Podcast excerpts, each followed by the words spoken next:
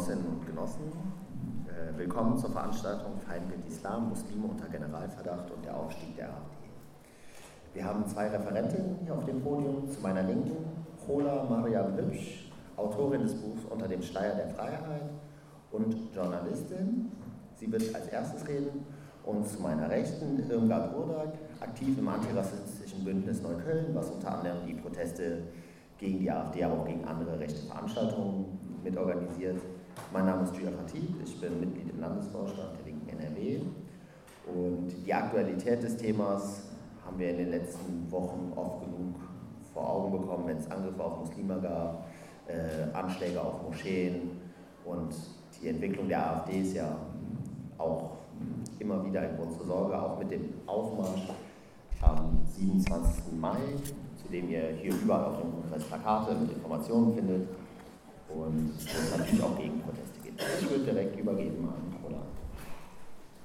Ja, auch von meiner Seite ein schönes Hallo.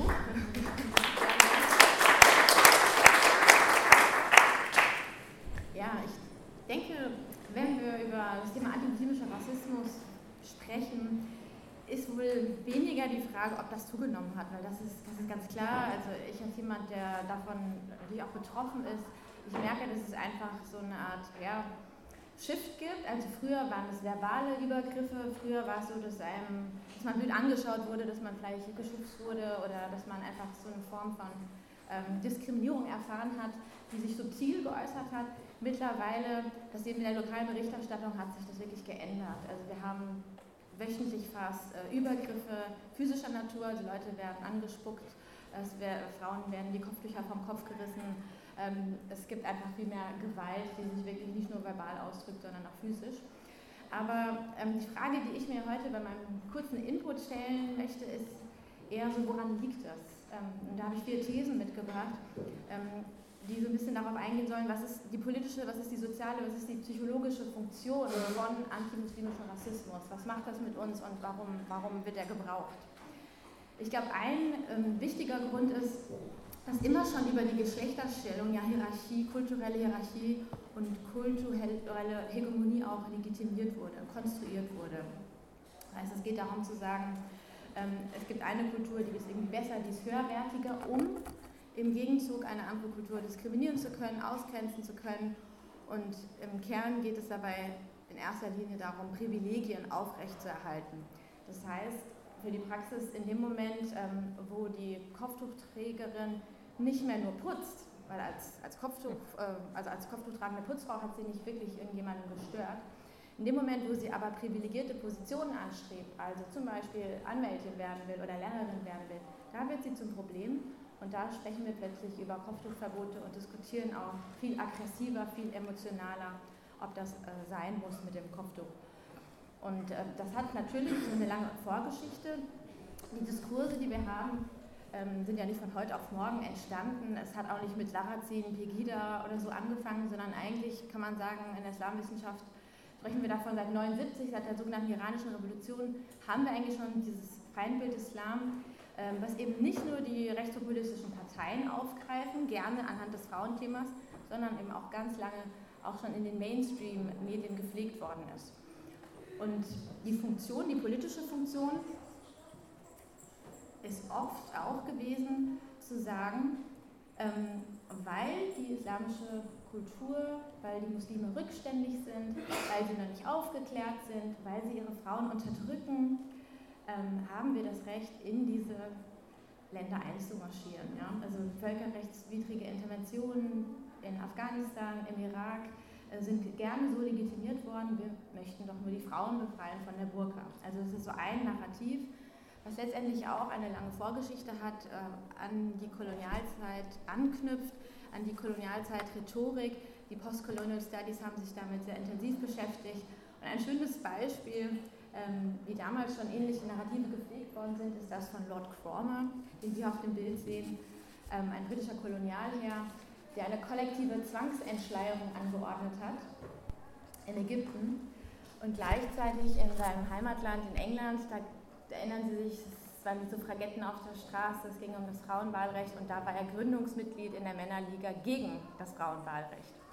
Und das ist eben so diese, diese Doppelmoral, die ganz oft ähm, bei diesem politischen Aktionismus eine Rolle spielt, die wir auch heute wieder sehen, wenn wir uns mit der AfD beschäftigen, die einerseits davon spricht, äh, Gender Mainstreaming, intellektueller Wohnstallsmüll, aber auf der anderen Seite dann plötzlich für die Würde der Frau auf die Straße geht, wenn sie ähm, vom muslimischen Mann gefährdet zu sein scheint.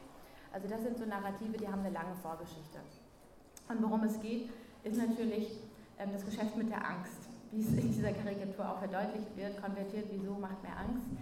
Ich glaube aber auch, dass wir hier so ein Zusammenspiel haben von Rechtspopulismus und, und Neoliberalismus, weil nämlich beide Ideologien ähm, darauf aufbauen, dass man ein Konkurrenzdenken ähm, propagiert und dass es darum geht, ähm, sich zu entsolidarisieren mit Schwächeren. Also dieser Sozialdarwinismus auf individueller Ebene, ja, der Einzelne muss äh, Leistung erbringen und wenn andere nicht in der Lage sind, Leistung zu erbringen, dann haben sie Sozialleistungen nicht verdient, sind einfach faul. Also das ist ja so eine Denkweise, die im Neoliberalismus äh, gepredigt wird.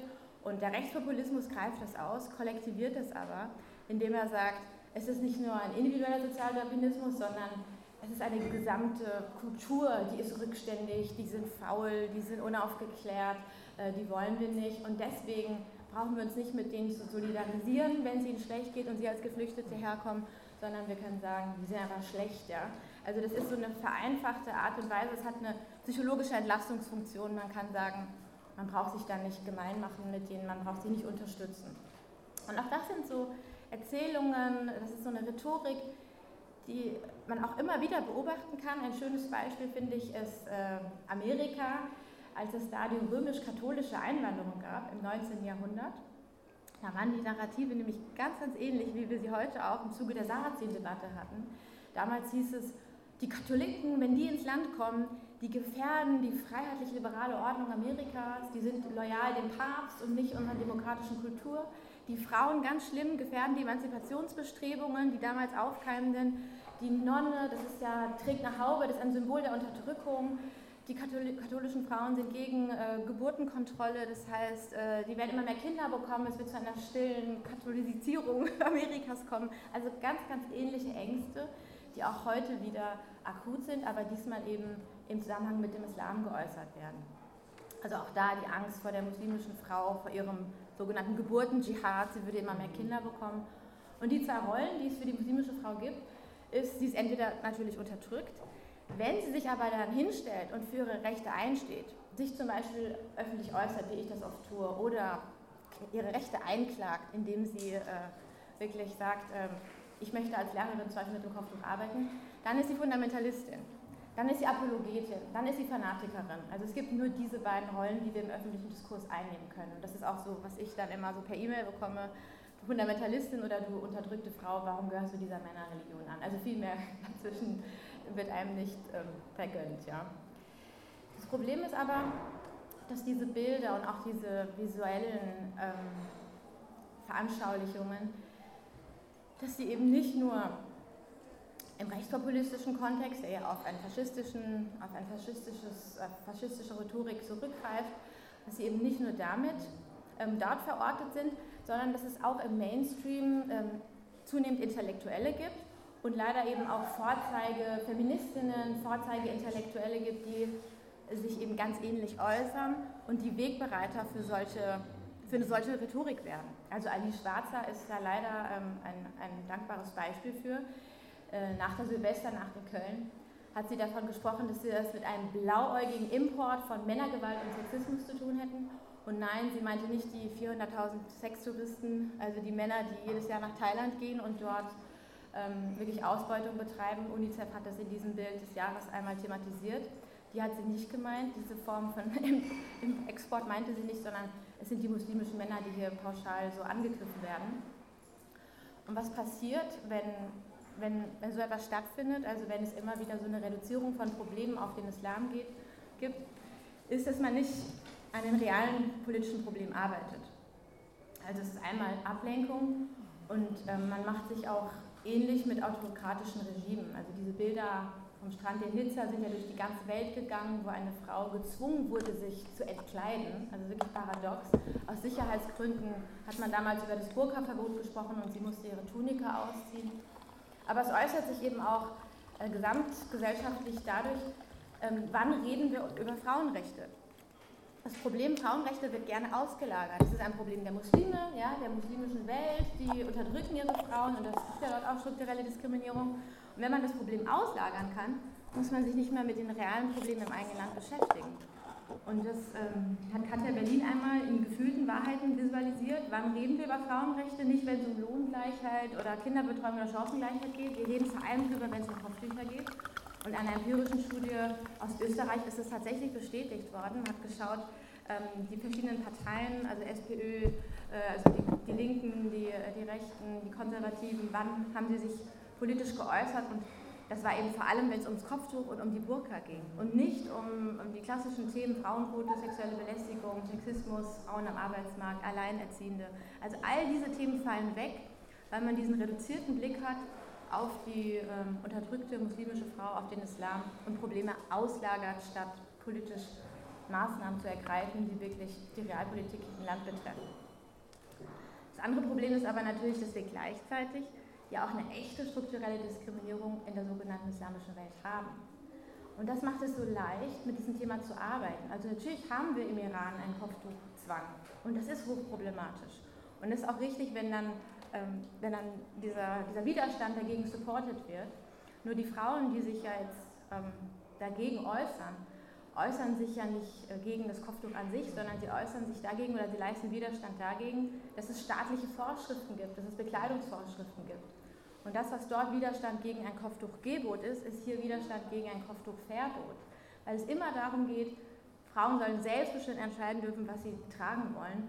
Und man kann nicht einfach nur das Vorzeichen umkehren. Also wir machen uns solchen autokratischen Regimen ja ähnlich, wenn wir hier nur unter anderen Vorzeichen ähnliche restriktive Politik betreiben und eben Verbote erlassen.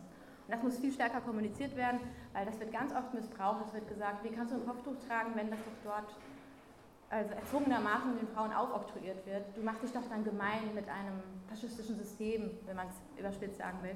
Und das muss man eben unterscheiden, das ist ganz zentral. Und vielleicht noch als dritte These, es wird sehr, sehr oft kulturalisiert. Das heißt, statt zu überlegen, wo kommen die Probleme her? Ähm, was haben wir denn alles in unserem Land? Ja? Also wir haben keine Chancengleichheit, wir haben Diskriminierung, wir haben eine Gentrifizierung, wir haben Degregation, wir haben massive Probleme im Bildungssektor und dann kommen Menschen, die haben eine Migrationsgeschichte, die haben alle möglichen Schwierigkeiten, da müssen wir angehen. Ähm, das machen wir aber nicht, weil wir sagen, das Problem ist der Islam. Und wenn der Islam das Problem ist, müssen wir integrationspolitisch und bildungspolitisch nichts mehr tun. Also die Handlungs, es gibt keine Handlungsnotwendigkeit. Das heißt, wir ähm, konstruieren Scheinkausalitäten. Wir sagen, es gibt einen Zusammenhang zwischen Religion und diesen Missständen. Und dass diese jungen Muslime das so schwer auf dem Arbeitsmarkt haben, liegt einfach daran, dass sie die falsche Religion haben und rückständig sind und fertig. Und diese ähm, Scheinkausalitäten sind ganz gefährlich. Naika Fokutan, das ist eine Soziologin hier aus Berlin, er hat das einmal schön äh, veranschaulicht. Ich habe deswegen ein Zitat von ihr mal mitgebracht. Und zwar indem sie es umkehrt. Sie fragt, welche Gewalt legitimierende Kultur führt eigentlich dazu, dass es im Jahr 2011 in Deutschland 12.444 erfasste Fälle von Kindesmissbrauch gab?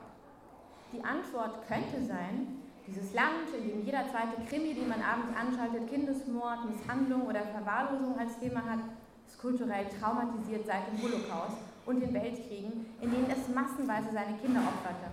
Und genau diese Traumakultur führt dazu, dass täglich 34 Kinder auch in den besten Familien sexuell missbraucht werden.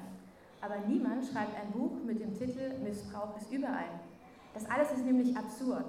Denn was hat die deutsche Kultur mit Kindesmissbrauch zu tun? Gar nichts. Aber der Rassismus im kulturellen Gewand funktioniert genauso. Das heißt, man hat das Gefühl, dass es wird so, ein Konstrukt aufgemacht, ähm, was auf den ersten Blick oberflächlich gesehen plausibel zu sein scheint. Also das ist irgendwie diese Kultur, diese rückständige, unaufgeklärte, das ist der Islam. Ähm, und das wird dann als Legitimation dafür genommen, um eben diesen kulturellen Rassismus zu pflegen und zu sagen, es gibt diesen Zusammenhang zwischen Religion und, und Missständen. Was können wir nun dagegen tun? Ähm, es gibt da unterschiedliche Ansätze. In der Frankfurter Rundschau in einer Karikatur wurde Folgendes vorgeschlagen: Die Muslime sollen sich bitte mal stärker zum Grundgesetz bekennen. Modell Home 1 sagt, doch mit der Deutschlandflagge rum. Modell Home 2 die Gartenzwerge oder Modell Toleranz. Also es wird von den Muslimen ganz viel gefordert. Bringschuld wird gefordert. Man könnte fragen, was ist jetzt mit all den das ist der Teil der deutschen Mehrheitsgesellschaft, die täglich Flüchtlingsheime anzündet, ähm, übergriffig wird. Müssen, haben die nicht genauso ein großes Integrationsdefizit? Müsste man von denen nicht genauso viel einfordern? Aber ich glaube, im Kern geht es schon noch um was anderes, nämlich darum, dass es so ein Stück weit auch an Identität fehlt. Ja? Was ist eigentlich, was macht, es gibt ja kein homogenes Wir mehr. Was ist Deutschland? Deutschland kann ja nicht mehr auf irgendwie christliche Werte äh, aufbauen, weil so viele Menschen gar nicht mehr gläubig sind. Und es ist so eine Lücke entstanden. Und jetzt versucht man, diese verloren gegangene deutsche Identität zu revitalisieren, indem man so einen gemeinsamen Feind schafft und indem man sich abgrenzt vom Islam. Und es gibt jetzt so Kampagnen, also das ist ein Bild von den Women's Marches, wo ja muslimische Frauen federführend auch mitmarschiert sind gegen Trump damals. Ähm, und das ist eine Kampagne von Ahmadiyya Muslim Jamaat, wir sind alle Deutschland, also dass man die Vorstellung dafür, was Deutschland ist, aufbricht und, und ähm, öffnet für eben ähm, weg von diesem homogenen Wir hin zu, einem, zu einer Vielfalt, die sich durch Unterschiedlichkeit auch auszeichnet. Ja, und dann hört es vielleicht auch auf mit diesen äh, Mikroaggressionen, mit der Kulturalisierung von Problemen ähm, ja, und mit, mit Scheinkausalitäten. Dann ist es vielleicht auch gar nicht mehr relevant, ja, wo man irgendwie mal herkommt oder die Elterngeneration hergekommen ist, weil das sind nämlich die Dinge, die im Alltag den Rassismus auch ausmachen, also immer wieder diese ausgrenzende Rhetorik zu erleben. Und dann ist es vielleicht auch irgendwann normal, dass Muslime auf Titelcovern sind oder sich zum Thema Sexismus oder so äußern, also zu Themen, die nichts mit dem Islam zu tun haben, ohne dass es gleich einen Shitstorm gibt. Das war nämlich hier der Fall. Die Zeitschrift Die Eltern hatte es gewagt, eine kopftuchtragende Frau auf ihr Cover zu bringen, ohne dass es um den Islam ging oder um Integration oder um Migration. Also einfach losgelöst von diesem Themenkomplex und ähm, hat ziemlich viel Ärger dafür bekommen oder ziemlich viel Kritik. Ähm, äh, so weit sind wir noch nicht. Ja? Und das merke ich auch an mir, dass ich eben vor allem zu solchen Themen eingeladen werde und nicht irgendwie zu gesamtgesellschaftlichen Themen. Ich glaube aber insgesamt gesehen, das soll jetzt auch für diesen Input mein Fazit sein, ähm, wäre es verkehrt, Muslime zu Opfern zu machen. Also wir müssen ein Stück weit auch souverän bleiben. Was ich gar nicht mag, ist, wenn, wenn der Muslime nur so als Opfer dastehen. Man nimmt ihnen ja dann auch Agency, man nimmt ihnen dann auch so die Möglichkeit, dass sie auf Augenhöhe mitdiskutieren, wenn sie immer irgendwie nur aus betroffenen Perspektive sprechen dürfen. Also davon, äh, davon müssen wir uns auch hüten. Man muss eben gemeinsam überlegen, wie kann man gegen solche rechtspopulistischen Tendenzen vorgehen, wie kann man gegen diesen Rassismus, und man muss ihn auch so benennen, vorgehen, weil letztendlich betrifft er uns alle. Es ist nicht nur ein Problem der Muslime oder der Juden oder der andersartigen, äh, als andersartig markierten, sondern es ist im Kern etwas, was die gesamte Gesellschaft zersetzen kann. Und deswegen müssen wir auch zusammen uns da solidarisch zeigen und Allianzen bilden. Ja, so viel vielleicht erstmal.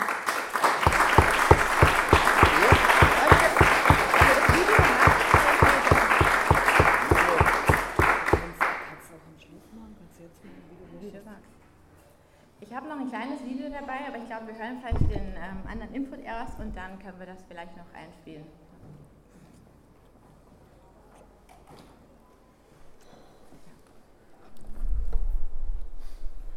Kennen die Technik?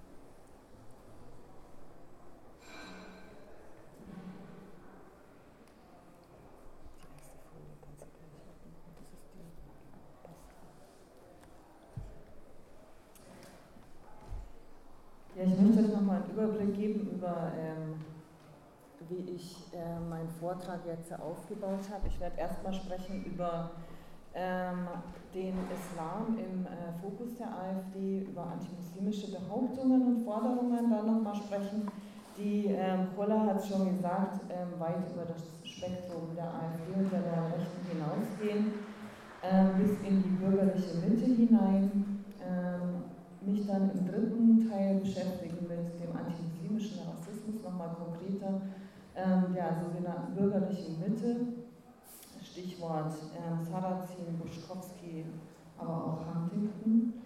Ähm, und schließlich darauf kommen, dass das Feindbild Islam für die neue Rechte, für die AfD insbesondere, ein Türöffner geworden ist und auch ein Dammbrecher, ähm, sowohl in die bürgerliche Mitte als auch in die Nazi-Szene. Ähm, und am Schluss will ich auch noch mal ein paar Anregungen, die Holla schon genannt hatte, auch am Schluss ihres Beitrages aufgreifen und äh, weiterentwickeln, vielleicht nochmal für die Diskussion, was wir tun können, um äh, dem zu begegnen. Genau, der Islam ist im Fokus der AfD, du hast es schon gesagt, ähm, allerdings auch nicht nur in Deutschland, sondern tatsächlich in ganz Europa. Wahrscheinlich sogar muss er über Europa hinausgehen, ähm, auch in die USA schauen. Äh, ich habe hier nochmal so ein paar Wahlkampfplakate dargestellt, sowohl von der AfD auf der linken Seite, also Burkas, Fragezeichen, wir stehen auf Bikinis, ihr kennt das aus dem letzten Bundestagswahlkampf. Dann ähm, hier daneben so eine äh, verschleierte Frau sind nur die, die, die Augen zu, zu erkennen. Ähm, der Islam gehört nicht zu Deutschland, die, Frau, die Freiheit der Frau ist nicht verhandelbar. Ähm, so, ne, also wo deutlich auch nochmal deutlicher man eigentlich den Widerspruch irgendwie gar nicht äh, bringen kann, irgendwie, wenn man oben dieses, äh, diese sexualisierte Bikini-Werbung sich anschaut. Äh, drunter dann irgendwie äh, diese Verschwörungstheorien, die aufgemacht werden, dass äh, die Islamisierung, die vermeintlich irgendwie das europäische Abendland bedrohe. Ähnliche Funktion haben die ganzen äh, Plakate auch gehabt in den Wahlkämpfen von rechten Parteien in ganz Europa. Ähm, sowohl hier Flamse Block als auch äh, in, in der Schweiz mit der Kampagne gegen das also für ein Minarettverbot. Ähm, hier haben wir die, die NPD mit Maria statt Scharia, Daham statt Islam von der FPÖ in, in Österreich, Choisissez votre bon Dieu. Äh, ist von, der Front, von dem Front National in, in Frankreich, die ja, mit, die ja fast irgendwie auch die Präsidentschaft in, den, in, in Frankreich ähm, erreicht hätten. So ein paar klassische antimuslimische Behauptungen und Forderungen. Und ähm, also ich finde es immer wichtig, also dass wir auch den mit, dem wirklich mit Argumenten begegnen, weil teilweise ähm, treffen wir solche, solche Behauptungen und Forderungen halt nicht nur irgendwie bei der AfD an, sondern tatsächlich auf der Straße an Infoständen, wenn wir irgendwie mobilisieren gegen, äh, gegen rechts oder auch äh, für eine bessere Personalausstattung in den Krankenhäusern. Da haben wir das eine. Ähm, der Islam ist eine politische Ideologie, die nicht zur westlichen Kultur passt. So, also ich glaube, da ist es immer total wichtig, nochmal deutlich zu machen, hier den Islam als solchen gibt es überhaupt nicht, sondern es gibt unterschiedliche Schulen und Ausprägungen, so wie in jeder, in jeder anderen Religion auch. Äh, gibt es, unter, sind die unterschiedlich, sind unterschied, ist, ist die Religion in unterschiedlichen Gegenden ähm, abhängig von regionalen Unterschieden, äh, kulturellen Unterschieden und ähm, ökonomischen Unterschieden auch verschieden geprägt. Der Islam gehört in Deutschland schon lange, ähm, gehört schon lange zu Deutschland. Insgesamt leben nach unterschiedlichen Schätzungen, ähm, sagen wir mal, rund 4,7 Millionen Muslime in Deutschland. Und ähm, die aller, allermeisten ähm, dieser größten religiösen Minderheit in Deutschland, im Übrigen auch in anderen westeuropäischen Ländern, ähm, haben hier zum Teil mittlerweile eigene Friedhöfe, die ihre, ihre, ähm, wo sie ihre Angehörigen nach islamischem Ritus bestatten können. Viele haben eigene Geschäfte, ähm, so haben sich Existenzen aufgegründet. Und ja, Familie, also, na, also leben hier schon seit Generationen. Also zu behaupten, irgendwie der Islam gehört nicht zu Deutschland, wenn fast fünf Millionen Menschen muslimischen Glaubens oder die muslimischen Glauben zugerechnet werden, ähm, hier leben ist eigentlich total absurd. Dem ähm, Religionsmonitor von Kai Hafiz zufolge von 2017 verbringen die verbringt die übergroße Mehrheit der hier lebenden Muslime, die äh, in ihrer Freizeit, äh, ihre Freizeit in, in erster Linie mit Nicht-Muslimen und sechs, über 96 Prozent betonen ihre enge Verbundenheit äh, mit Deutschland. Also es ist total absurd, diese Behauptung. Genauso die Behauptung, äh, Minarette seien Herrschaftssymbole und sollten verboten werden dann müssten, also mit der gleichen ähm, Behauptung müssten auch Kirchen, Synagogen und buddhistische Tempel, die ebenfalls architektonischer Ausdruck der Größe und Erhabenheit von Gottesvorstellungen sind, ähm, verboten werden. Mit, ähm, so genauso wie in der, in, der Schweizer, in der Schweizer Volksinitiative zum Minarettverbot geht es hier auch nicht um eine Handvoll von Minaretten, die es in Deutschland gibt, sondern um eine Sündenbock-Kampagne gegen den Islam. Besonders krass wird es, wenn wir über das Kopftuchverbot, äh, wenn wir auf das Kopftuchverbot zu sprechen kommen. Ähm, Burka, die hier in Deutschland, ich weiß nicht, von wie vielen muslimischen Frauen wird die Burka getragen. Also es, es, gibt keine, es gibt überhaupt äh, niemanden irgendwie, den wir, ähm, wo das bekannt wäre. Und trotzdem äh, wird, werden da Anträge gestellt im, im Bundestag, auch, stellen auch CDU-Politiker diese, diese Forderung auf. Ähm, es gibt Kopftuchverbote hier in Deutschland, unter anderem in Berlin so, obwohl Fakt ist, dass das Kopftuch überhaupt nichts aussagt darüber, was ein Mensch, der das Tuch trägt, ähm, tatsächlich denkt. Es wird behauptet, ähm, es, sei ein Symbol für, für, nicht nur für Frauenunterdrückung, sondern auch für ähm, fundamentalistischen Islam etc. Tatsächlich ist es so, dass das Kopftuchverbot wirkt, also Berufsverbot für Frauen. Koller hat es gesagt, ähm, für Putzfrauen, bei Putzfrauen war das Kopftuch kein Problem. Wenn Frauen Lehrerin werden wollen, äh, Professorin, Richterin, dann wird es auf einmal zum Problem gemacht. Es verschärft deshalb natürlich auch die Diskriminierung von Musliminnen. Clara Zetkin hat immer gesagt, hat sich immer gewarnt gegen jegliche Berufsverbote, weil sie der Auffassung war, dass ähm, Berufsverbote da, also die ökonomische Abhängigkeit von Frauen von der Familie, von, von Ehe, vom, vom Ehemann im schlimmsten Fall auch ähm, verschärfen und ähm, die, äh, quasi Frauen verhindert wird, dass sie in ökonomischer Unabhängigkeit leben können, dass sie weiter in der Vereinzelung des Haushalts ähm, gebunden bleiben, anstatt auch Teil von der Arbeiterbewegung werden zu können. Zudem ist das Kopftuchverbot ein drastischer Eingriff in ihre Religionsfreiheit und in das Selbstbestimmungsrecht der Frau. Natürlich ähm, so wollen wir, dass Frauen, ähm, dass Frauen nicht gezwungen werden, das Kopftuch zu tragen. Ich bin ebenfalls absolute Gegnerin äh, des, des, äh, des, des Kopftuchzwanges in, in Iran und in anderen Ländern, aber wir müssen doch auch sehen, dass ähm, selbst Frauen, die unfreiwillig das Kopftuch tragen, durch das Kopftuchverbot nicht befreit werden, weil ihnen der Zugang erschwert wird zu ähm, Hilfen und zur, zu Erwerbstätigkeit. Also selbst ihnen bringt das Kopftuchverbot überhaupt nichts.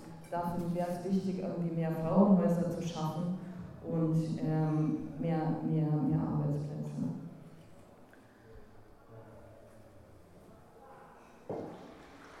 Das Feindbild Islam hat sich entwickelt. So, und ähm, es hat sich, es hat, ich würde schon sagen, ähm, dass es einen Bruch gab. Natürlich gab es auch schon vor 9-11, du, äh, du hast die Revolution in Iran erwähnt, auch davor gab es schon äh, Ansätze so für, für einen antimuslimischen Rassismus, für ein Feindbild. Ähm, Islam, auch die, die Kreuzzüge können wir da nennen und so weiter und so weiter. Und darauf wird auch immer wieder historisch zurückgegriffen. Aber seit den Anschlägen von, auf das World Trade Center ist, äh, das, ist der Islam eigentlich zum Feindbild schlechthin gemacht worden und zunehmend salonfähig gemacht worden. In Deutschland ist das in zwei Phasen passiert. Einmal äh, mit den, also kurz nach den Anschlägen, wo eigentlich ein paar Tage später die US-Administration die Pläne Afghanistan anzugreifen, aus ihren Schubladen gezogen hat und die Taliban, den Islam, äh, die muslimische Frau, die es zu befreien gelte und so weiter, hergenommen hat, ein konstruiert hat, um die Militarisierung der Außenpolitik und den Krieg, die Kriegsbeteiligung zu legitimieren. Das Gleiche hat sich hier eigentlich sehr nahtlos fortgesetzt. Es gab eine innenpolitische Phase hier in Deutschland mit der Weltwirtschaftskrise dann 2008, wo der Islam herhalten musste als Sündenbock für den vermeintlich drohenden Niedergang Deutschlands. Diente ganz deutlich zur Ablenkung von der tatsächlichen Verantwortung für soziale Missstände. Ihr könnt euch vielleicht erinnern, das war so kurz nach dem Beginn auch der, der, der, äh, der Gründung der Linken und es gab einen linken Aufschwung und wieder zunehmend Bewegung auch von links gegen die neoliberale Politik und ähm, das war dann auch ja, ähm, der, der Startschuss im Prinzip. Ähm, hier in Deutschland nochmal wirklich drastischer, ähm, das, das aufzubauen. 2007 gab es eine Studie über das Islambild selbst in den öffentlichen Medien, ähm, wo der Islam zu 91, zu 81 Prozent negativ, also negativ konnotiert war. Insgesamt ist das Islambild in den Medien, der Islam wird, wird, verbunden mit Aggressivität, Unveränderlichkeit, Fremdheit, Minderwertigkeit, mit Terror, Frauenunterdrückung Homophobie wird dem Islam zugeschrieben und Antisemitismus, wo wir heute wieder eine neue Welle im Übrigen erleben. Dabei wechseln sich so moderne, kulturrassistische und klassische sozialdarwinistische Formen durchaus ab. Ähm, wenn wir insbesondere auf Sarrazin schauen, er hat das, er hat das Buch äh, Deutschland schafft sich abgeschrieben. Das war tatsächlich ein Wendepunkt. Und mit diesem Buch hat er zwar eine kulturalistische neue Form von Rassismus hier in Deutschland zunehmend salonfähig gemacht mit, mit, mit dem antimuslimischen Rassismus, aber gleichzeitig auch ähm, wieder alte biologistische, biologistische, ähm, biologistische Varianten ähm, mit, mit im Schlepptau sozusagen wieder eingeführt, die durch das, durch das Dritte Reich im Prinzip eigentlich tabuisiert waren. Er hat gesprochen, wenn auch positiv belegt, von dem Judengehen. Er hat gesprochen davon, dass türkische Gemüsehändler nur wieder neue Kopftuchmädchen produzieren würden und so weiter.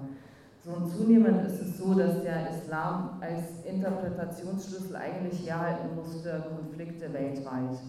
Also da ist dann nicht mehr irgendwie von ähm, der ökonomischen Krise die, die Rede, warum irgendwie ähm, Krieg, also die Kriege, ähm, die, die, die, die, Kriege verursachen, ist nicht mehr die Rede davon, dass es um Ausbeutung von Rohstoffen und Zugang zu Handlungswegen, äh, zu Handelswegen geht, sondern es ist der Islam, den es zu äh, bekämpfen gilt und es ist der ähm, sozusagen der Krieg der Kulturen. Ähm, hier nochmal so eine Titelseite oder mehrere Titelseiten von Stichwortgebern aus der, ähm, aus der Presse, aus den Medien hier in, in Deutschland, aus dem Spiegel, aus dem Fokus, aus dem Stern. Ähm, Cicero ließe sich, ließe sich noch hinzufügen. Ähm, wirklich drastische, drastische, verhetzende, verhetzende Darstellungen. Das hat System. Also so, das kann mir niemand sagen, dass das kein äh, System hat, irgendwie diese, ähm, diese, diese aggressiv aufgeladenen äh, Titelgeschichten. Stichwortgeber, ich hatte schon, ich hatte Thilo Sarrazin schon erwähnt. Thilo Sarrazins Buch in der Mitte, das rote, Deutschland schafft sich ab, ähm, ist besonders lehrreich, finde ich, weil es es ist, ist, wie kein anderes Buch in Deutschland tatsächlich gepusht worden, nicht nur durch eine Vorabveröffentlichung in der Bildzeitung, die ganze Bertels, also gab eine Bertelsmann-Kampagne, ähm, die dazu geführt hat, dass sich das Buch irgendwie mehrmals, also öfter verkauft hat, sogar hier in Deutschland eine höhere Auflage erreicht hat als Hitlers Mein Kampf. Ähm, in, bis zum Juli 2012 neue Zahlen habe ich jetzt nicht bekommen, hat, haben sich davon 1,5 Millionen Exemplare verkauft. So, und ähm, Vorläufer dessen ähm, ist Samuel Huntingtons, hier The Clash of Civilizations gewesen vor äh, 20 Jahren. Der hat so nach dem Zusammenbruch des Ostblocks, äh, nach dem Zusammenbruch des Ostblocks eine rassistische Begründung geliefert für die Neuaufteilung der Welt. Also diese neue Weltordnung, wo ich gesagt hatte, dass die bei Bush in der US-Administration schon mehrere Jahre in den Schubladen lag und die eigentlich 9-11 nur so in 9-11 nur den Anlass gesehen hat, dass ähm, jetzt äh, äh ja, ähm, quasi in die Tat umzusetzen.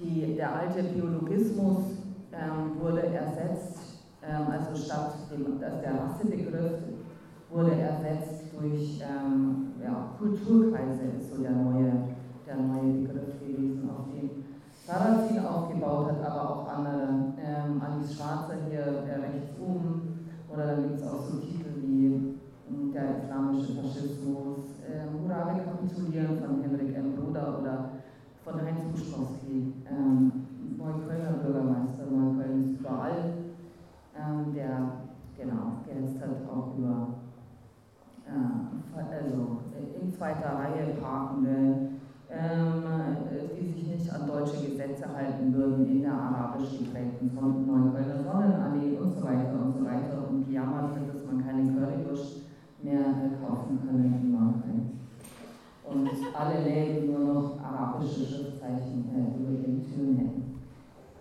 Die Folgen der Anti-Islam-Stimmungsmache sind drastisch. Der antimuslimische Rassismus ist in, in Deutschland mehrheitsfähig geworden. Ich habe nur mal ein paar aktuelle Zahlen äh, hier zusammengestellt. Rund 50 Prozent stufen den Islam als Bedrohung ein, rund 70 Prozent meinen, der Islam würde nicht in die westliche Welt passen und fast 60 Prozent sagen, dass Muslime, dass Muslime nicht die gleichen Rechte eingeräumt werden sollten wie Herkunftsdeutschen. Angriffe auf Muslime nehmen ständig zu. So, wenn hier diese Zahl steht mit mindestens äh, 950 äh, Angriffen auf Moscheen und Einzelpersonen, dann müsst ihr bedenken, dass es sich hier um Zahlen von Ermittlungen handelt. Das heißt, es gibt eine unglaublich hohe ähm, Dunkelziffer. Und ähm, ab und zu gibt es so Schlaglichter auch in der, in der Presse, aber also die meisten, die meisten Angriffe, Übergriffe werden überhaupt nicht, äh, überhaupt nicht gemeldet oder selbst wenn sie gemeldet werden, dann werden sie nicht als solche, als solche behandelt. Der Islam ist längst äh, zum Gewinnerthema geworden, äh, anerkannt und eingesetzt äh, durch die AfD. Und zwar äh, als Türöffner in die bürgerliche Mitte. Ups, da ist ein verrutscht. Ähm, gut, lässt sich nicht ändern. Hier ein Zitat von AfD-Vizechefin äh, Beatrice von Storch. Und zwar ist das aus einer geliebten E-Mail äh, an, den, an den Parteivorstand wo sie schreibt über das Programm der AfD äh, für den Bundestagswahlkampf. Und sie identifiziert den Islam als das brisanteste Thema des Programms überhaupt und für die Außenkommunikation am besten geeignet. Sie sagt, Asyl und Euro sind verbraucht, bringen nichts Neues. Ja, ihr erinnert euch, irgendwie Lucke ist aus der Partei raus. Ähm, so der neofaschistische Flügel wird stattdessen stärker. Und die Presse wird sich auf unsere Ablehnung des, sie sagt, politischen Islams stürzen, wie auf kein anderes Thema des, des Programms. Sie sagt politischer Islam, aber wir wissen längst irgendwie, dass politischer Islam, Islamismus, äh, Islam, Muslime und so weiter, Salafisten, Terroristen und so weiter, das wird alles in einen äh, in einen Topf gerührt. Das ist alles ein und das Gleiche.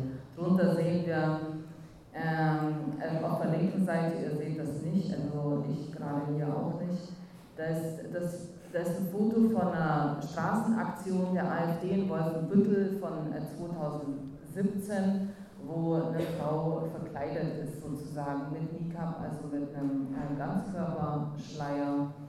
Ähm, die AfD hatte solche Aktionen auch schon, wo sich Abgeordnete in äh, Sachsen, aber auch im, im, im Deutschen Bundestag schon äh, mit Nikab verkleidet haben, beziehungsweise mit Burka und da versucht haben, irgendwie äh, zu hetzen. Auf der rechten Seite ganz aktuell die AfD gegen einen Moscheebau, auch das ist immer wieder eine beliebte, beliebte Aktion. Äh, hier in Regensburg 2018 ebenfalls die NICAP mit am Start. Äh, der Islam gehört nicht Deutschland. Interessant ist, äh, wenn, man, wenn man sich nochmal anschaut, irgendwie, ne, wir haben gerade gesehen, Beatrix von Storch, jetzt äh, würde ich vorschlagen, sich mal Jürgen Ganzel vor, äh, vorzunehmen. Ähm, der ist NPDler und saß bis 2014 im Sächsischen Landtag. Von ihm gibt es ebenfalls ein Zitat. Ähm, auch, die, äh, auch die NPD äh, hat sich zugewendet dem, dem, dem Islam. Er, schwebt, die nationale Opposition ist wahltaktisch gut beraten, die Ausländerfrage auf die Moslemfrage zuzuspitzen und die Moslems als Projektionsfläche für all das anzubieten, was den Durchschnittsdeutschen an Ausländern stört. Die populäre Moslemkritik kann so zum Türöffner weitergehende Ausländerkritik der nationalen Opposition werden. Richtig, richtig mega ekelhaft.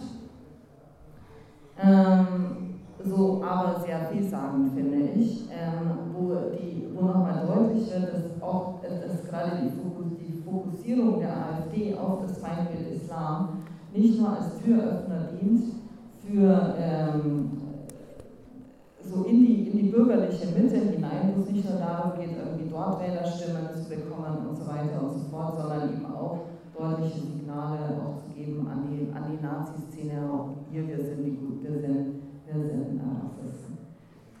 Ähm, Rechtsextremismusforscher äh, Matthias Quensch schreibt dazu, durch den Anti-Islam-Kurs der AfD verwischen die Grenzen zum gewaltbereiten Rechtsextremismus ideologisch und politisch für Neonazis und Rechtspopulisten eine Win-Win-Situation. Nur so ist es auch zu erklären, dass tatsächlich die Übergriffe äh, und Anschläge, Gewalt gegen, gegen Muslime, Gewalt gegen Geflüchtete und ihre Einrichtungen zunehmen. Ähm, und nur so ist es auch zu erklären, dass die ähm, dass, die, ähm, dass der neofaschistische Flügel auch innerhalb der, der AfD, ähm, also weil dieser Kurs so gut funktioniert, ähm, der neofaschistische Flügel innerhalb der AfD auch stärker wird und zunehmend auch den Schulterschluss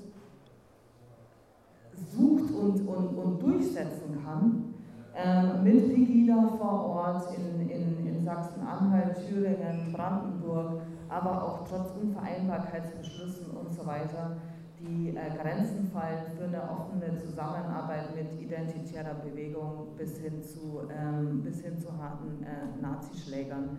Ähm, ich weiß nicht, manche von euch kennen möglicherweise auch ähm, diese interaktive Grafik, die in der Taz mal veröffentlicht wurde über die Mitarbeiter der, ähm, der Bundestagsfraktion beispielsweise, was wir da tatsächlich für ein Spektrum haben bis hinein in Gewalt, gewalttätige, in gewalttätige Burschenschaftsmilieus und so weiter.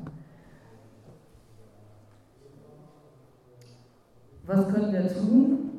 Ich glaube, es ist voll wichtig, einzugreifen, sich zu solidarisieren mit Betroffenen von, äh, von, von antimuslimischem Rassismus, dass wir aufklären, dass wir ähm, breite Bündnisse auf die Beine stellen. Ich finde, Aufstieg gegen Rassismus ist ähm, mit so die beste Möglichkeit dazu, wo neben äh, der Ahmadiyya-Gemeinde eben auch äh, der Zentralrat der Muslime in Deutschland mit Bündnispartner ist, was uns auch eine gute Möglichkeit gibt, glaube ich, ähm, vor Ort muslimische Gemeinden, Migrantinnenorganisationen und so weiter anzusprechen und einzuladen, gemeinsam ähm, gemeinsam zu protestieren, wenn Übergriffe stattfinden, äh, gemeinsam zu mobilisieren, zum Beispiel hier in Berlin gegen den AfD-Aufmarsch, äh, wo unter anderem Gauland sprechen wird am 27. Mai und äh, gegen den AfD-Bundesparteitag in Augsburg am 30. Juni. Gleichzeitig ist es aber auch wichtig, dass wir die Verantwortlichen, die tatsächlich Verantwortlichen benennen, dass wir hinweisen darauf, wozu ähm, der antimuslimische Rassismus dient, nämlich zur, zur, zur, zur Spaltung der, der, der Gesellschaft. Und dass die Spaltung, dass die Risse nicht gehen zwischen verschiedene Religionen oder verschiedene Hautfarben, Herkünfte und so weiter, sondern dass die Grenzen tatsächlich verlaufen zwischen oben und unten, dass es unsinnig ist, über ein Kopftuchverbot zu diskutieren. Ähm, das ist also, dass den Schülern, Schülerinnen, den Lehrern, Lehrerinnen, den Eltern tausendmal besser damit geholfen wäre, ähm, mehr Personal einzustellen, mehr Lehrkräfte einzustellen, kleinere Klassengrößen und so weiter zu haben, anstatt irgendwie das Kopftuchverbot für Lehrerinnen oder gar für Schülerinnen einzuführen. Einzu, ähm, ähm, einzuführen. Ja.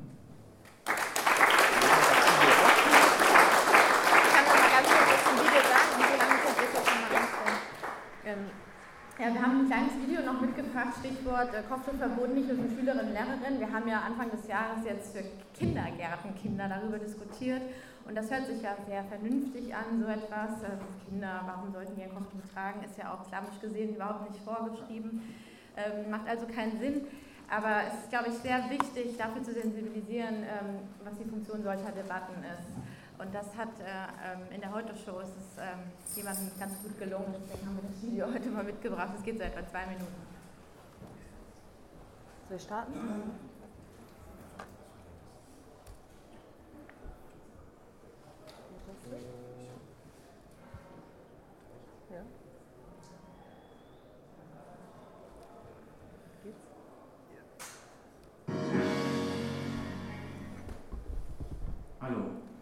Ich mache mir oft Sorgen um meine Zukunft. Werde ich von meinem Job immer leben können? Würde ich im Zweifelsfall Arbeitslosengeld bekommen? Werde ich weiter meine Miete zahlen können? Werde ich später mal Rente bekommen? Und dann fällt mir auf, das sind ja alles hochpolitische Fragen.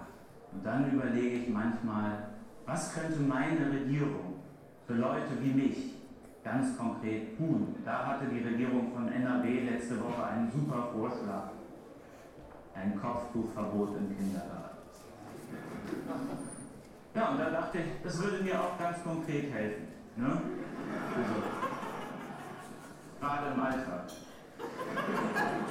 Aber auch wenn es um meine Ernährung geht, bin ich natürlich auf kluge Antworten aus der Politik angewiesen. Massentierhaltung, Pflanzengifte, Bienensterben, da sind intelligente Lösungen gefragt. Landwirtschaftsministerin Julia Klöckner hatte jetzt eine Idee, weiß gar nicht, ob Sie das mitbekommen haben. Ihr Vorschlag war ein Kopftuchverbot im Kindergarten. Und da dachte ich, stimmt, das wird das Bienensterben bestimmt aufhalten. Warum äußert sich die Landwirtschaftsministerin überhaupt zum Kopftuchverbot? Ich glaube, weil das mitten in ihren Inkompetenzbereich fällt. Nicht nur in Sachen Digitalisierung und Breitbandausbau sieht es düster aus. Auch in anderen Bereichen ist Deutschland auf dem Weg in ein Entwicklungsland. Überall, wo Menschen beruflich anderen Menschen helfen, werden sie vom Staat im Stich gelassen. Ich sage nur Altenheime. Sie wissen schon, oder? Diese großen Häuser, Häuser, wo wir später alle mal alleine vor dem Fernseher auf den Tod warten. Ist das so? Ähm, Aktuell fehlen 17.000 Pfleger. Kein Wunder, ist ein beinharter Job, schlecht bezahlt und man muss sich ständig von Dementen mit immer der gleichen Geschichte nerven lassen. Und man muss sich ständig von Dementen mit immer der gleichen Geschichte nerven lassen. Nur acht Jahre halten Pfleger den Job im Schnitt aus. Was wäre die Antwort? Mehr Lohn wäre eine Möglichkeit, mehr Leute einstellen, Ruhepausen verlängern. Oder und das wäre, glaube ich, die einfachste Lösung. Ein Kopftuchverbot im Kindergarten.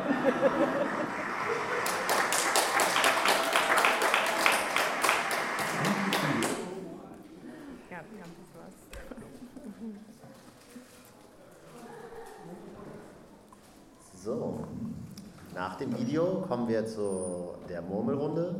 Ihr habt zwei Minuten, um euch mit euren Nachbarinnen und Nachbarn auszutauschen.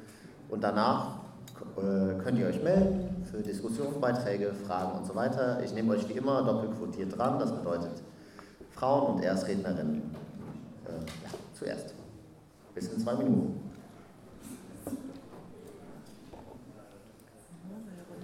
Ja, das ist so. Habt ihr das jetzt jedes Mal? Also Ja. Ich bin auch noch nicht über den Erfolgsgehalt des Konzepts sicher, muss ich ehrlich gestehen. Aber einige schwören drauf. Okay, das würde die Diskussion in Gang bringen. Ja, manchmal braucht man eine Eisküche. Ja. Das ist ja manchmal so, dass keiner irgendwie. Man kann es halt noch mal ein bisschen setzen lassen. So. Aber ich glaube, mit dem Video hatte man ja nochmal eine. Ich glaube einfach mal auf, ja. Ja. ja. Ich finde den auch echt gut. Ja, ich glaube, sowas, ich meine, das Gute ist, sowas erreicht wirklich viele. Ja. Die wenigsten setzen sich hier in so ein Seminar oder beschäftigen sich mit dem Ja, Thema. man sieht ja auch, wie, wie, wie häufig das dann geteilt wird, es so Ja. auf Facebook oder keine Ja, das war viel gerade. Ja, es gab ja auch dieses Bild irgendwie, ne? Irgendwie Miete kann ich mir nicht leisten, Praktikum seit Ja, genau. zwei Jahren, blablabla, irgendwie. Hat auch so eine Facebook-Seite geteilt, aber ganz Deutschland redet über Kopfverbot und das hat irgendwie eine Reichweite von zwei Millionen Eine gehabt. der dümmsten Ablenkungsmanöver, aber ich meine, am Ende hat sich fast jeder zu geäußert. Ja. Ja. Also, das funktioniert einfach. Das ist auch krass. Aber das Problem ist ja tatsächlich, dass staatlich, also umso mehr der Staat das forciert, umso mehr sagen die Unternehmen natürlich auch. Ähm, Ja, in der Privatwirtschaft erst recht. ja, Ne? ja, Ja, Sarazin war ja auch Finanzsenator vorher in Berlin und hat Berlin mit kaputt, kaputt gespart. Ja. das ist so. Schon Moment. Echt der, der Richtige, den sie da geholt haben. Klar.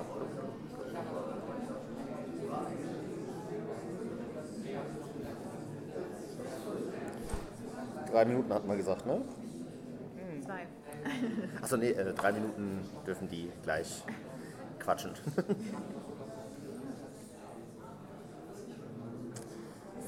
so.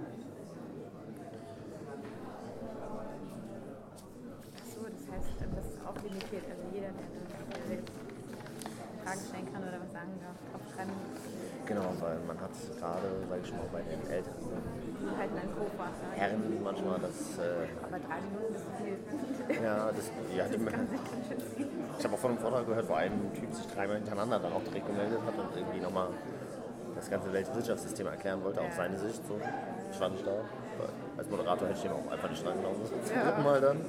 Ist ja gerade für Leute, die nicht so im Thema sind, immer blöd. Und Aber das habe ich auch noch nicht erlebt, dass Frauen äh, als äh, also bevorzugt angenommen werden. Ja, es, ähm, ich glaube, man braucht das auch gar nicht unbedingt. Also, ich finde, das kann man auch schon machen. Man hat ja ein bisschen im Auge auch, dass so Ja, Leute. ja. Aber Vielleicht war die Erfahrung, dass sich dann nur Männer ja, ja, gerade wenn der Einstieg schwierig ist manchmal.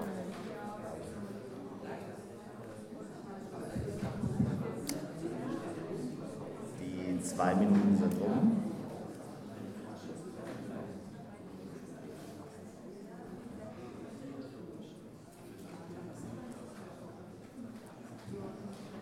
So. Ihr dürft euch melden und ja.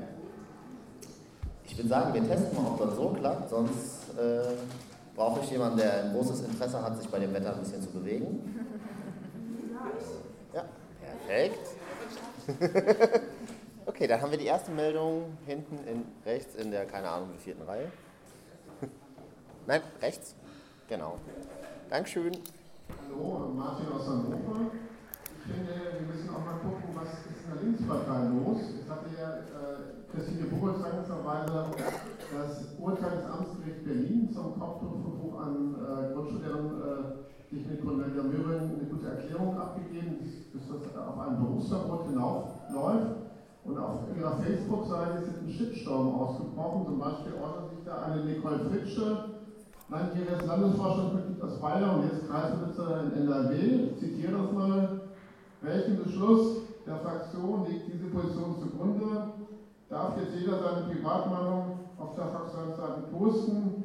Als langjähriges Parteimitglied finde ich eine Frechheit, wie Marx 21 seine Position äh, verbreitet. Also das ist halt nicht ein Einzelfall, sondern äh, gibt es ganz viele Stimmen der Linkspartei, die eigentlich auch äh, sagen, äh, Frauen die öffentlichen Dienst dürfen kein Kopftuch tragen. Das heißt, wir müssen erstmal in der Linken quasi Klarheit schaffen, äh, bevor wir äh, sagen wir mal, die äh, politische Rechte bekämpfen können. Denn äh, hat unsere Partei ganz, ganz viele Genossinnen auch für das Kopftuchverbot sind. Beides machen. Okay, dann haben wir die nächste Meldung direkt links von dir. Genau. Gerhard aus Kreismeißen. Ich äh, will die Doppelmeldung mal den Gedanken dazu, äh, das trifft zwar nicht überall zu, ja, aber ich habe im Bekanntenkreis eine Person, äh, die auch in Pegida-Demonstrationen dabei war auch sich dafür aussprach, dass eben wir keine Einwanderer aufnehmen sollten. Von dieser einen Person, eine alte Arbeitskollegin, kenne ich auch die Familiengeschichte. Diese Person, dieser Frau wurde direkt ins Gesicht gesagt von ihrer Mutter als viertes Kind, sie sollte gar nicht auf die Welt kommen. Diese Ablehnung, die diese Person als Kind schon erfahren hat, reicht nun weiter. also das wäre jetzt ein langes Thema, wir werden uns da nicht so einig jetzt, aber es sind äh, nach meiner Einschätzung auch viele, nicht alle, Personen, die eben Einwanderer, Asyl und dergleichen ablehnen, auch Juden, äh, ähm, die selbst auch Ablehnung erfahren hatten. Das wäre Neuland und äh, wer sich darüber äh, sagen wir, ein bisschen auslassen will, der müsste mal die Bücher von dem Hans-Joachim Marz, dem Psychotherapeuten, in der Hand nehmen. Damit Schluss mit dem Thema. Also da werden wir uns jetzt nicht einig. Noch eine andere Sache dazu. Äh, wir sind in einem äh, Stadium des Kapitalismus, äh, wo eigentlich infolge der Automatisierung die Massenkaufkraft sinkt, die Geschäfte werden schlechter. Der Rocco-Konzern, für den ich zehn Jahre lang gearbeitet habe, musste im vorigen Jahr die, Belegschaft um 3000 verkleinern, von 17 auf unter 14.000. Warum? Sie mussten eine äh, Abteilung ausgründen, um die Bücher wieder zu bereinigen, weil die Ergebnisse so gering waren. Überall, ich sage mal, auf die Luft. Da ist Stimmung in den Unternehmen, die haben Stress. Und da kann es auch passieren, dass Menschen, die das Gefühl haben, hier wird so fließt was, äh, also der Kapitalismus verreckt, kurz gesagt, dass die genauso auch einen Feind suchen. Das kann auch noch da reinspielen. Ich habe das vor kurzem einem äh, relativ unpolitischen äh, Mitarbeiter aus den 80er Jahren entlockt, der sagte äh, mir, ja, du nimmst, ich glaube, das geht zu Ende. Da habe ich gesagt, ja, Rüdiger, da hast du recht. Habe ich mir das bewiesen. Also ich bin da, stecke da drin in der politischen Philosophie und könnte das jetzt mehr ausführen. Nur so viel. Die weltweiten Schulden sind um etwa 8 Billionen Dollar pro Jahr in den letzten 15 Jahren gestiegen. Das heißt, mehr als 10% des weltweiten Sozialprodukts sind mit ungedeckten Schecks bezahlt. Und das wird noch schlimmer, weil noch mehr Kaufkraft also aus, äh, sagen wir mal, abgebaut wird. Wenn McKinsey in seinen Einschätzungen recht hat, dann haben wir in 30, 40 Jahren schon mehr als 20 Prozent der weltweiten Geschäfte ungedeckt. Wir müssten so viel Geld, frisches Geld oder Kredite ausgeben. Und das Gefühl haben viele, die begreifen das, dass es so nicht weitergeht. Und da kann es passieren, sie suchen sich Juden als Feind, oder was weiß ich ja, das, was wir hier äh, von AfD hören. Das ist auch eine unbewusste Reaktion. Nicht immer alles ist bewusst. Ähm, genau, wenn ihr so ein sympathisches Klopfen auf, das, auf die Wasserflasche hört, was ihr heute noch nicht gehört habt, dann bedeutet das, dass ihr am besten zum Ende eures Beitrags kommt. Und bisher äh, habe ich nur genossen auf der Redeliste. Ja, dann bist du auch direkt dran. Ähm, ja, ich bin von der Linken. Vorstand aktiv noch bei Max 21 ich wollte was sagen zu dem, äh, was du gesagt hast, zu dem Kopftuchverbot. Ich denke tatsächlich, dass wir äh, die Diskussion über Islamfeindlichkeit und antimuslimischen Rassismus in der Linken, äh, dass wir das sehr stark diskutieren müssen. Das scheint mir auch ein Stück weit die Achillesferse zu sein. Ähm, sozusagen, weil wir müssen tatsächlich in jeden Fragen sehr klar sein, sehr bewusst und eigentlich sozusagen ähm, schreit der Angriff von rechts ja nach einer sehr geschlossenen Ablehnung dieses Rassismus. Und äh, wir merken das bei den Bürgerlichen, dass die eher den Rassismus noch befördern. Seehofer hat den stark befördert mit seiner Aussage, hat ja auch mal der AfD Aufstieg gegeben damit. Ähm, ähm, aber die Frage ist was ist mit den sogenannten linken Parteien, was ist auch mit der Linken? Und ähm, da äh, denke ich, haben wir noch sehr, sehr viel zu tun, sehr viel äh, Überzeugungsarbeit zu leisten was du gesagt hast, es gibt natürlich Beschlüsse der Linken. Im Bundestagswahlprogramm steht, dass wir den Zwang äh, äh, ablehnen, und, äh, also dass wir jeden Zwang ablehnen. Das heißt, äh, auch Berufsverbote aufgrund von Kleidungsvorschriften, dass wir Kleidungsvorschriften ablehnen.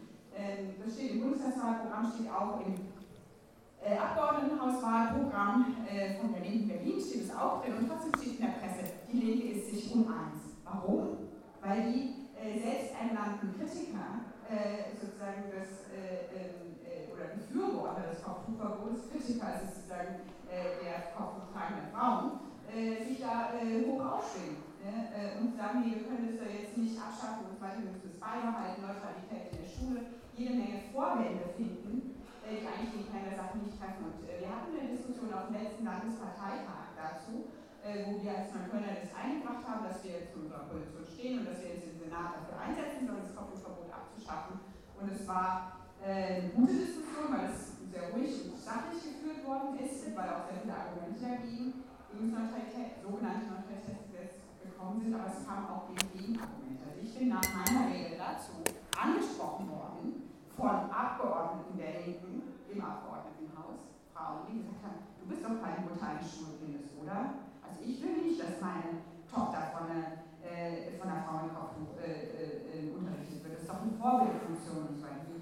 Sohn geht auf eine Brennpunktschule in Neukölln und das Problem ist da, dass es nur kopftuchtragende Schülerinnen gibt, die keine Vorbilder als kopftuchtragende Lehrerinnen haben, sondern nur den Pulsraum. Ja? Und deswegen sozusagen äh, wissen sozusagen mit wo Rassismus auch den, den Kindern ja vorgelegt wird.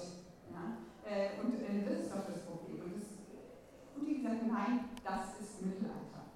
Ja, so, so, also, die wollen alle nicht, dass man sagt, es sei Rassismus, aber in Wirklichkeit sind es rassistische Vorurteile, die, äh, äh die auch in der Linken, da müssen wir mal geduldig äh, und mal ungeduldig äh, mit weiter umgehen. Und vor allen Dingen müssen die Menschen selbst die Erfahrung machen. Wir haben in der Linken, man können die Erfahrung machen, Wer einmal von einer Moschee Flyer verteilt hat von der Linken, hat danach weniger Vorteile in Muslimen, weil der gute Diskussion hatte.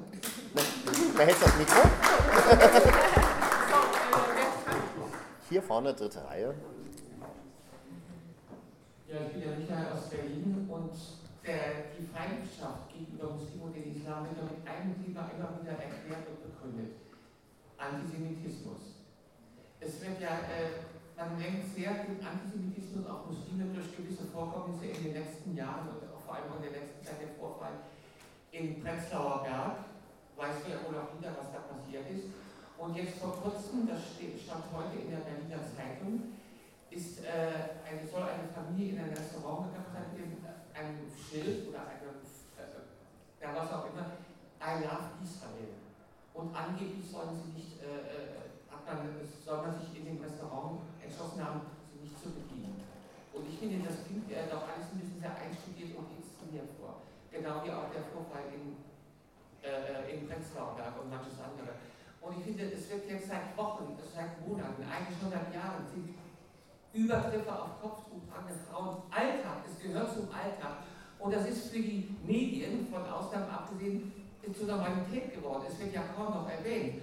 Warum werden hier nicht mehr Aktionen geplant? Berlin tragt trägt Kopftuch, Berlin trägt Kippa. Ich meine, auf unseren Staat, unsere Politiker werden wir nicht verlassen können. Aber ich wollte da auch mal vorschlagen, wäre es, wenn wir mal hier auch eine Aktion auf die Beine bringen würden, Berlin trägt, trägt Kopftuch und, oder Turban. Und ich, wäre, ich fände das sehr gut, wenn man äh, das auch darüber mal nachdenken würde. Und noch etwas in Ihre Richtung. Äh, schlechte Erfahrung dahinter ist gut und schön. Aber es ist keine Rechtfertigung für Rassismus und äh, äh rechtes Gedankengut. Und da bin ich nicht bereit, dafür noch Verständnis aufzubringen. Tut mir leid. Es war keine Rechtfertigung, ja. es war eine Erklärung.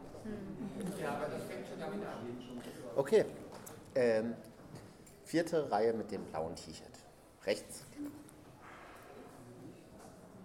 Hallo, ähm, hier ist ähm, Schubert aus ähm, Berlin, äh, Max-26 ähm, Ja, ich bin, ich habe auch ähm, ich, ich finde die ganze Debatte rund ums Kopftuch, was jetzt so dargestellt wurde, ich finde das auch super anstrengend und nervig, das alles darauf zu reduzieren. Ich stimme mit allem, was ihr gesagt habt, überein. Ähm, dennoch ist es so, dass ich überlege, was jetzt ein Umgang damit ist, weil ähm, zum Beispiel bei mir in der Kita haben die Hälfte der Erzieherinnen Kopftuch, was ich kein Problem finde, aber es ist ein Thema für viele ähm, Eltern. Und ihnen jetzt zu sagen, es ist rassistisch, wie ihr denkt, funktioniert nicht. Damit kommt man nicht weiter. Ne? Also dann blocken die nur und haben das Gefühl, ich bin doch kein Rassist, und damit ist das Thema weg. Das heißt, man muss eine andere Art finden. Ne? Man kann das nicht als rassistisch bezeichnen, wie jemand ähm, Schwierigkeiten hat, sich damit anzufreunden, dass äh, Frauen Kopftücher tragen wollen. Ne? Die machen das ja, also die Erzieherinnen bei uns machen das definitiv freiwillig, da gab es Gespräche und sozusagen. Ne? Und ich finde, da ist die Frage zum Beispiel, wie kann man in dem Kontext das machen? Da fand ich einen ganz schönen Ansatz, dass unsere Leitung dann äh, auf Nachfragen von Eltern gesagt hat, ähm, äh, sie hatten zumindest unter den Erzieherinnen selber Gespräche, wo die nicht Kopftuchtragende Erzieherinnen und Kopftuchtragende Erzieherinnen einfach alle zusammen hatten ein Gespräch und haben sich einfach ausgetauscht. Und das war für die, für die, ähm, die nicht Kopftuchtragende Erzieherin total erhellend und ein wichtiger Moment, ne? weil man sich irgendwie kennengelernt hat, verstanden hat, warum macht die das denn? Warum das, was, was ist für Ich glaube, sowas braucht, so Kontext, wo man sich kennenlernen darf. Für mich, und ich, ich finde, man muss auch darüber sprechen können. Also und ähm, nicht das irgendwie so runtersteigen. Es gibt trotzdem Frauen, die nicht Kopftuch tragen wollen und die das machen müssen. Und wenn wir das aber jetzt sagen, es scheint Ordnung, Kopftuch zu tragen, dann machen wir es diesen Frauen schwieriger, es nicht zu machen. Also ich finde, das muss man auch mit bedenken. Ne? Das ist nicht irgendwie, ähm, also diesen Moment, den, den, den finde ich, find ich irgendwie auch wichtig.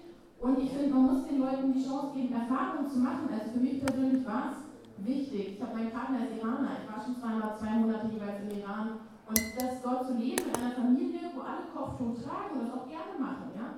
Und dann aber zu sehen, wie sie nach Hause kommen, runterschmeißen und im Tanktop da und mit den Jeans sitzen und ja, das ist Standard. Das weiß auch jede Frau, die Kopftuch trägt, dass man zu Hause genauso aussieht wie anderen auch, aber die anderen wissen es halt nicht. Ne? Und für die ist es halt eine Verhüllung, für die ist es was Ungewohntes im eigenen, im eigenen Bild. Ne? Und ich finde, diese Erfahrung machen zu dürfen, sich auszutauschen, einfach die Frauen auf einer ganz anderen Ebene kennenzulernen, ist mega wichtig. Und wer die Erfahrung nicht gemacht hat, dem muss man auch ein bisschen diese Skepsis zulassen. Also das finde ich, das einfach zu sagen, man darf da, man darf da nicht kritisch oder nicht, nicht irgendwie das ein ungewohntes Bild finden, das, damit kommen wir nicht weiter. Wir müssen einen Austausch und Kennenlernen ermöglichen und nicht einfach die Leute, die kritisch sind, nicht, ich rede nicht von AfD und damit, also einfach selbst in der Linken, ähm, den muss man zulassen. Beispiel meine Mutter, die wirklich links äh, organisiert ist, die auch irgendwie dann denkt, äh, die, die, die Erzieherin mit Kopftuch wollen den Kindern irgendwelche religiösen Sachen vielleicht vermitteln, was natürlich totaler Quatsch ist. Ähm, genau, also ich bin, und vielleicht noch ein kleiner kritischer Kommentar zum Schluss, wir können uns total gerne danach noch weiter unterhalten. Ich finde auch, Religionskritik muss trotzdem möglich sein. Also auch wenn man über das ganze Thema spricht. Nein, ich wollte. Ich finde es einfach wichtig, das sagen zu können, auch wenn wir irgendwie darüber sprechen, dass wir islamkritisch sein wollen. Ne? So, das, darum geht es mir überhaupt nicht, absolut nicht aber man muss trotzdem irgendwie überlegen, was für, ähm, äh, also ich habe einfach das Gefühl, es gibt zunehmend mehr Leute, Entschuldigung, es gibt zunehmend ähm, mehr Leute, die einen Entgegenschwung versuchen, sozusagen das wieder als eine Kraft aufzubauen, Religion sozusagen, und sich darin zu emanzipieren, ihre Identität darin zu finden, weil es eben gerade so viel Kritik daran gibt. Und da habe ich ein Problem.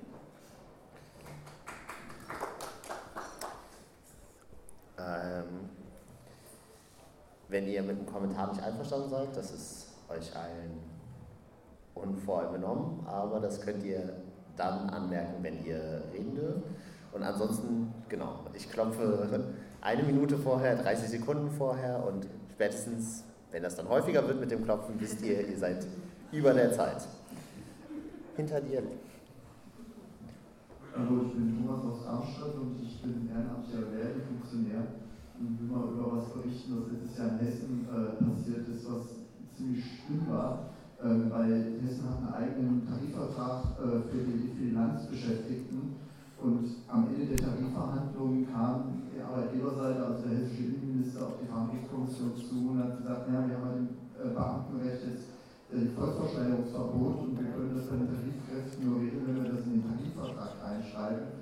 Äh, und die Kompensation dafür war allen Ernstes das Hessen-Ticket für alle Tarifbeschäftigten. Also wir haben die, die Regelung, dass eben jetzt Zollversteigerungen im öffentlichen Dienst in Hessen komplett verboten sind, dafür gekriegt, dass jetzt alle äh, hessischen Bediensteten umsonst äh, Nahverkehr nutzen dürfen.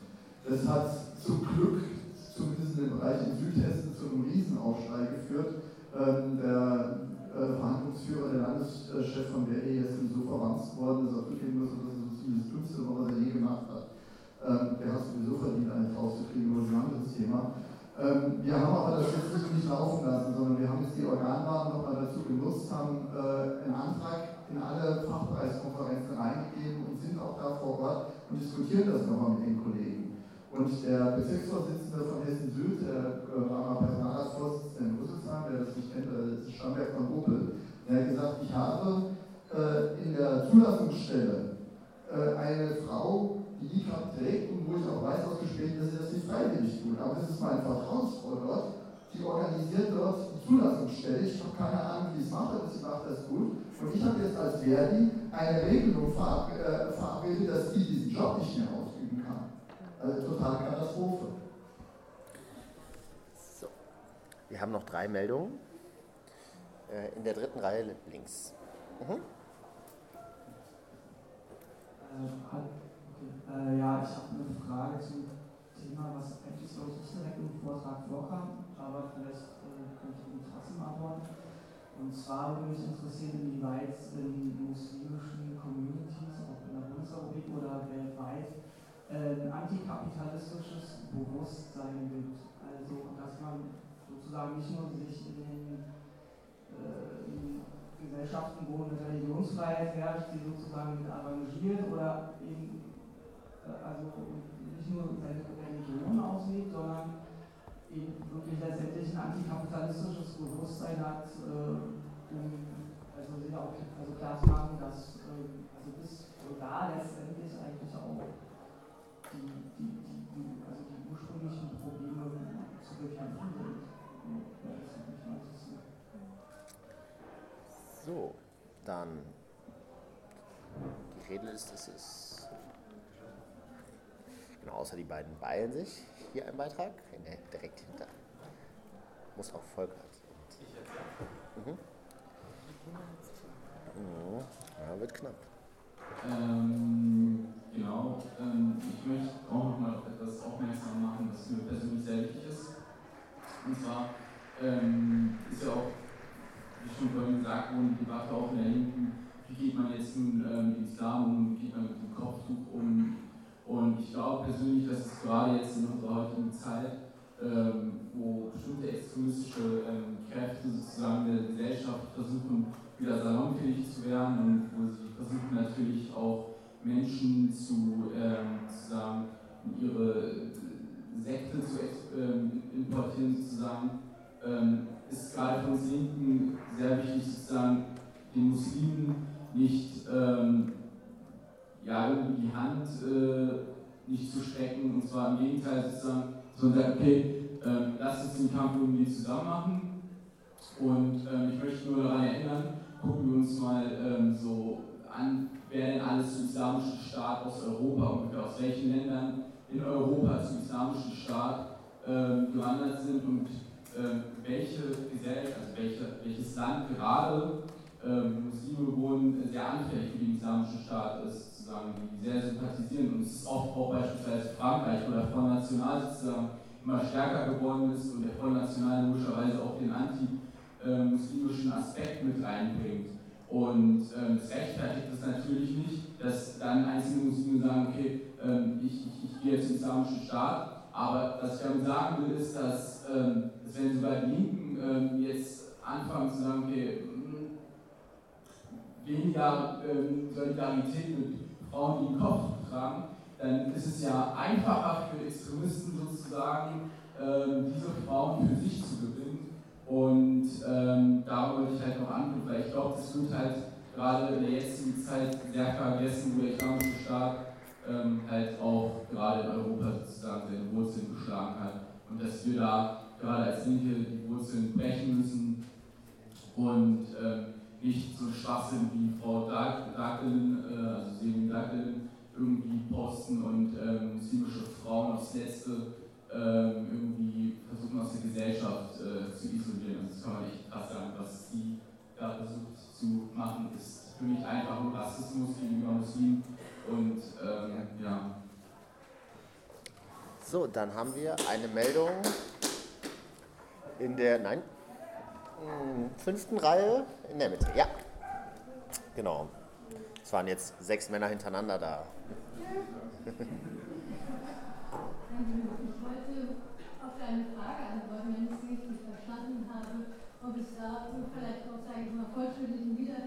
antikapitalistisches Potenzial gibt. Und wollte die Geschichte erzählen ähm, im Zuge der Antikriegsbewegung. Also 2000 2003 war ja der Angriff der USA auf den Irak und im Vorfeld gab es weltweite Proteste, ähm, die größten Proteste, Demonstrationen jeweils, die es auf der Welt gegeben hat. Und das hat auch große Ermutigungen gegeben für ähm, arabischen Widerstand. Es war noch nicht 2003, dass in den arabischen Ländern ähm, sich die einzelnen Aktivisten an den Antikriegsdemonstrationen beteiligt haben, aber Stück für Stück gab es dort auch einen größeren Widerstand, größeren Widerstand gegen die Besetzung, größeren Widerstand auch gegenüber die Politik der eigenen Regierung und deren Verstrickung ähm, mit den imperialistischen westlichen Interessen, dass sie gemerkt haben, bei uns gibt es einen Ausverkauf. Das war sozusagen die Vorrede. Wir als ähm, westliche Friedensbewegung haben gesagt, es ist total wichtig, mit der arabischen in Kontakt zu kommen. Und es gab damals, äh, nach 2004, 2005 und 2006, internationale Antikriegskonferenzen in Ägypten. Das war vor der ägyptischen Revolution. Ich bin dort auch mit hingefahren und das, was ich dort erlebt habe, habe ich in meinem Leben vorher noch nicht gesehen. Und ich glaube, wenn mir jetzt jemand erzählt hätte, ich es nicht geglaubt. Es waren dort die Muslimbrüder, ähm, die dort auch eine große Rolle gespielt haben, die Konferenzen mit aufzubauen, mit arabischen Aktivisten, die damals so eine Organisation der Bewegung hatten wie Attac hier in, Europa, die dort entstanden ist. Es war alles sehr stark mit der Repression, mit Militär auch ähm, drumherum und es waren dort die voll verschleierten Frauen. Ich habe noch nie solche Frauen gesehen, die Handschuhe anhatten, äh, nur Augenschlitz hatten, ganz verkleidet waren, äh, verschleiert waren. Und die haben die Redebeiträge bekommen und haben gesagt, sie haben ihr Land besetzt. Sie haben sich gegen die Großgrundbesitzer gewehrt. Äh, die nächste Frau, die aufgetreten ist, die gesagt hat, wir haben gestreikt. Die nächsten, die äh, aufgetreten ist, haben gesagt, wir organisieren eine Kampagne gegen die inhaftierten Aktivisten.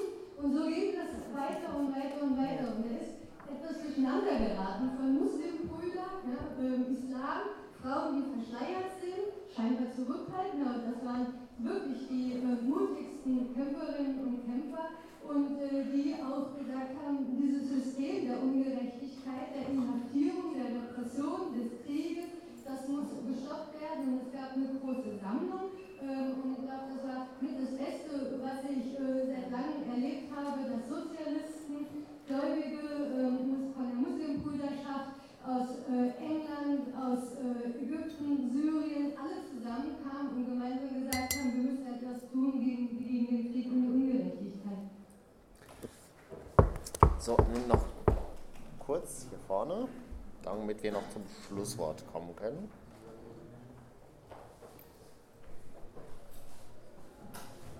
Ich äh, glaube, dass äh, es wichtig ist, äh, sich zu vergegenwärtigen, äh, dass wir Religionskritik heute unter äh, bestimmten Voraussetzungen leisten, nämlich, dass es eine Partei gibt, die sagt, die drittgrößte Religion, nicht Islam in Deutschland, ist überhaupt keine Religion. Wir sprechen das Recht ab, Religion zu sein. Das ist die AfD und andere, wie CSU-Chef Seehofer und die CSU, sagen, Islam gehört nicht zu Deutschland. Es findet eine manifeste Diskriminierung einer bestimmten Richtung statt und äh, einer bestimmten Religion statt. Und äh, deshalb können wir auch nicht ganz naiv an die Frage von Religion und Religionskritik rangehen und sagen, dies Kopftuch gefällt mir nicht. Natürlich soll jeder das Recht haben zu sagen, das Kopftuch gefällt mir nicht.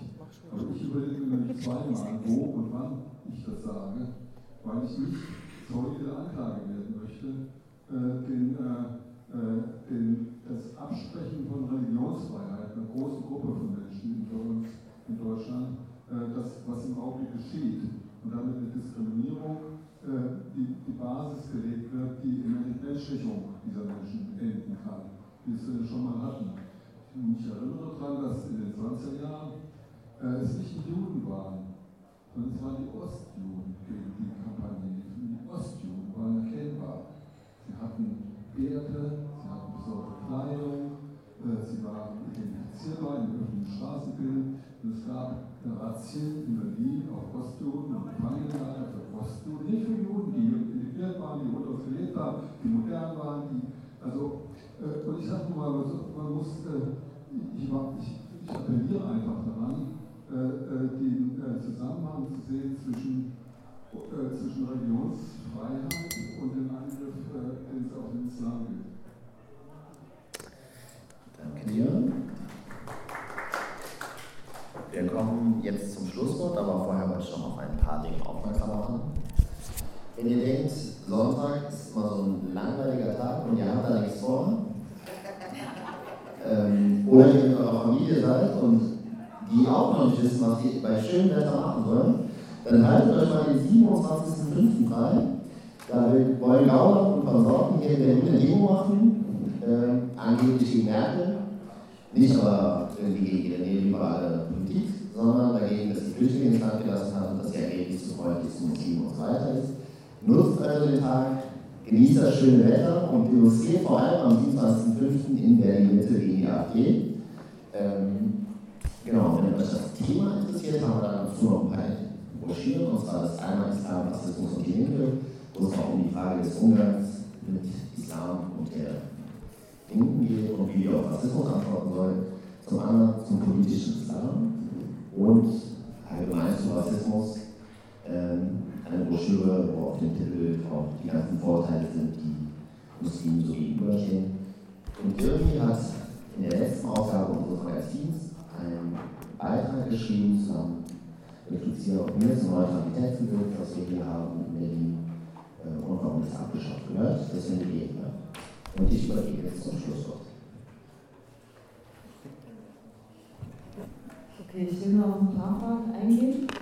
Ähm, die Linke in Berlin und das, und das sogenannte Neutralitätsgesetz, ähm, du hast absolut recht. Wir müssen ähm, die Debatte äh, innerhalb der Linken führen, dass das Neutralitätsgesetz das sogenannte antimuslimischen Rassismus, ob gewollt oder nicht gewollt, äh, verschärft. So, es wirkt dem total entgegen. Mittlerweile ist es so, dass äh, das Kopftuchverbot nicht nur im in einer, in, in, im öffentlichen Dienst gilt, ja, sondern dass es ähm, längst irgendwie Einzug gefunden hat, auch in die Privatwirtschaft, muslimische Frauen, Mädchen, äh, selbst junge Frauen, sich bewerben für einen Praktikumsplatz, Schülerinnen, so haben es schwerer, ähm, einen, einen, einen, Platz tatsächlich zu bekommen. Da findet eine totale Abqualifizierung statt von, äh, von, von Menschen und äh, also das ist was, was wir nicht dulden können, da dürfen wir auch nicht, nicht nachgeben. Und ja klar, du hast recht, die Kritiker äh, von dem, oder also Befürworter des Neutralitätsgesetzes auch innerhalb der Linken, die werden auch abgedruckt ja, in bürgerlichen Medien etc. pp. Deswegen, ähm, also nee, das, das, die, die letzte Ausgabe des Magazins auf jeden Fall mit und äh, hilft die Argumente weiter zu verbreiten. Ähm, so, ich finde es total wichtig zu verstehen, dass es keinen Automatismus gibt zwischen ähm, sozialer Verelendung, so, äh, sozialer Krise und dem Aufstieg von, von Nazis. Also das Beste ist doch irgendwie, das beste Beispiel dafür ist doch irgendwie auch in Griechenland. Ja, da, gibt es da gibt es sowohl ähm, krasse Kämpfe gegen, ähm, gegen die Krise, die dort sehr viel tiefer ist als beispielsweise in einem Land wie, Österreich, wo die FPÖ viel, viel stärker geworden ist, ja, weil der Widerstand dort nicht so ähm, weit verankert ist. So, und in, in, in, in Griechenland haben wir mit der Goldenen eine Nazi-Partei, die aber bei weitem nicht so weit Fuß fassen kann. Austausch zu schaffen, finde ich total wichtig. So gemeinsame Punkte zu schaffen, finde ich total wichtig. So, und ich finde es auch wichtig, irgendwie Fragen zuzulassen. So. Ähm, das kann man, die, die kann man auch häufig am besten, am besten lösen, so indem man, indem man tatsächlich miteinander ins Gespräch kommt, indem man irgendwie gemeinsame, eine Gemeinsamkeiten schafft. Ja. Also, aber ich bin auch, also ich habe auch dieses ständige Misstrauen, also wirklich echt, also das nervt auch, ja. So, und ähm, also ich kenne das auch aus der Bündnispolitik, so dass äh, man teilweise irgendwie, wenn, wenn man vorschlägt, irgendwie Muslim, also Moscheenorganisationen und so weiter irgendwie anzusprechen, hm, sind die nicht alle total konservativ und hm, unterdrücken die nicht ihre Frauen und so weiter, hm, hat da nicht schon mal ein Prediger gepredigt in Moschee XY oder so, der vielleicht jetzt nicht unbedingt linke Inhalte ähm, ähm, verbraten hätte. Ja, ehrlich gesagt, ähm, so dort in jeder Moschee beten irgendwie ähm, Muslime unterschiedlichster, unterschiedlichster politischer ähm, politischer Weltanschauung und so weiter. Ja. Also so das Einzige, was sie teilen, ist ähm, der Glaube an, an, an den einen Gott. Ja. Deswegen gehen sie da beten. Und ähm, die meisten, die allermeisten, die allermeisten Menschen, die am Freitag in der Moschee beten gehen, sind Arbeiter, sind, sind Arbeiterinnen und Arbeiter, die aus den nächstgelegenen, aus den nächstgelegenen Büros und Fabriken ähm, die Möglichkeit wahrnehmen.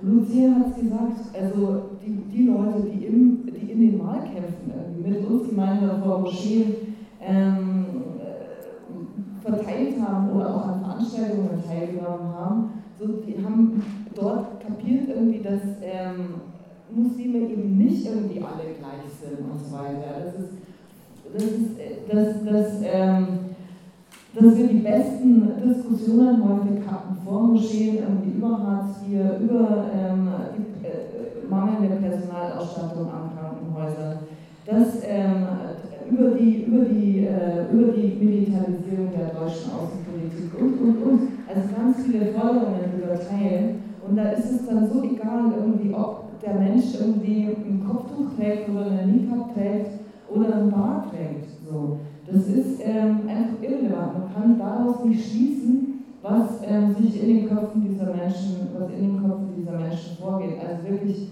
ich, mein Rat ist tatsächlich auch in Deutschland die Kugel aus Exempel zu machen und ähm, einfach mal mit ein paar Leuten irgendwie vor eine Moschee zu gehen ähm, und Flugblätter zu verteilen, meinetwegen für die ähm, Stopp, den Hass, Stopp die AfD-Demonstration am äh, 27.05 oder ich weiß nicht, in welchen Zusammenhängen du sonst noch unterwegs bist. Ähm, Religionskritik, ich, also Marx hat, und ich finde, das ist, ähm, ein, also ich meine, es ist eines der häufigsten, äh, häufigst vertretenen Zitate irgendwie, hat aber Religion, ähm, also hat Religion meines Erachtens nach mit am besten äh, beschrieben, irgendwie, wie wir als Linke das auch verstehen sollten, ja. Also ich bin Atheistin, ich bin nicht religiös.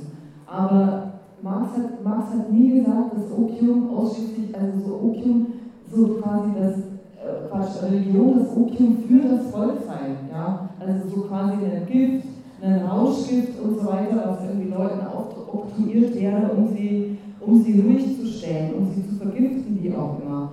So Marx hat verstanden Opium als äh, Quatsch, Religion als das Opium des Volkes. Das heißt, in dieser Zeit auch nochmal zu sehen, irgendwie als ein, ähm, naja, wie so eine Art Schmerzmittel auch, ja. Also so Marx selber hat, hat, die, hat an diversen Krankheiten gelitten, ich glaube heftiges Lungenkrieg zum Teil, ähm, so, wogegen er Opium auch verwendet hat, sozusagen als eine Art Schmerzmittel.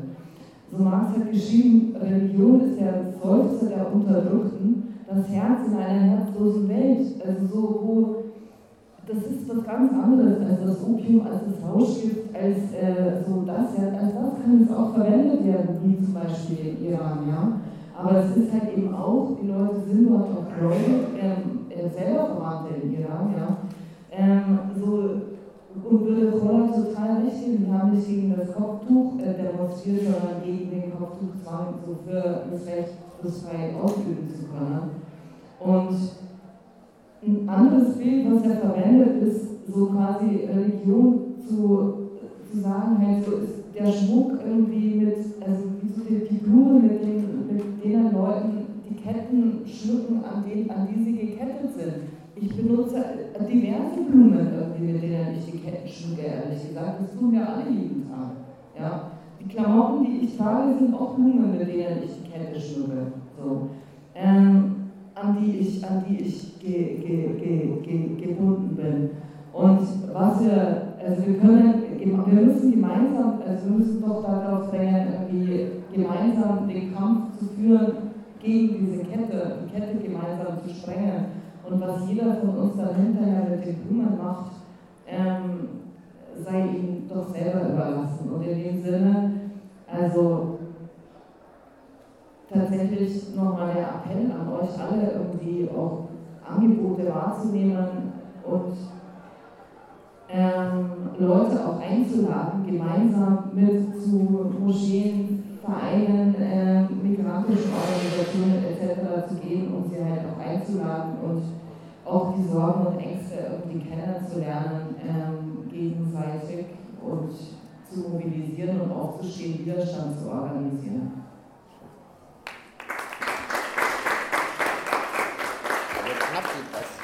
Wenn wir jetzt schon so weit fortgeschritten sind mit der Zeit, mache ich es ganz, ganz kurz. Ähm, ja, der Islam kennt sowas wie antikapitalistisches Bewusstsein. Es ist sogar tief verwurzelt in dieser Religion. Es gibt Vermögenssteuer, es gibt Zinsverbot, es gibt Solidarität mit armen und Schwachen. Und trotzdem gibt es in der Praxis einen ausufernden Hedonismus, Korruption und all das wird nicht praktiziert. Ja, also wir haben diesen großen Unterschied zwischen, diese Kluft zwischen Realität, Praxis und Lehre.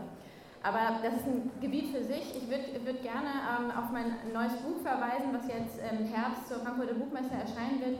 Da beschäftige ich mich nicht nur mit, ähm, ja, mit dem Kapitalismus aus muslimischer Perspektive, ich beschäftige mich, mich auch mit Religionskritik, weil das ist ein wichtiger Punkt. Und natürlich muss man darüber sprechen dürfen und natürlich muss man auch kritisieren dürfen, welche Funktion Religion einnehmen kann, wie sie missbraucht werden kann.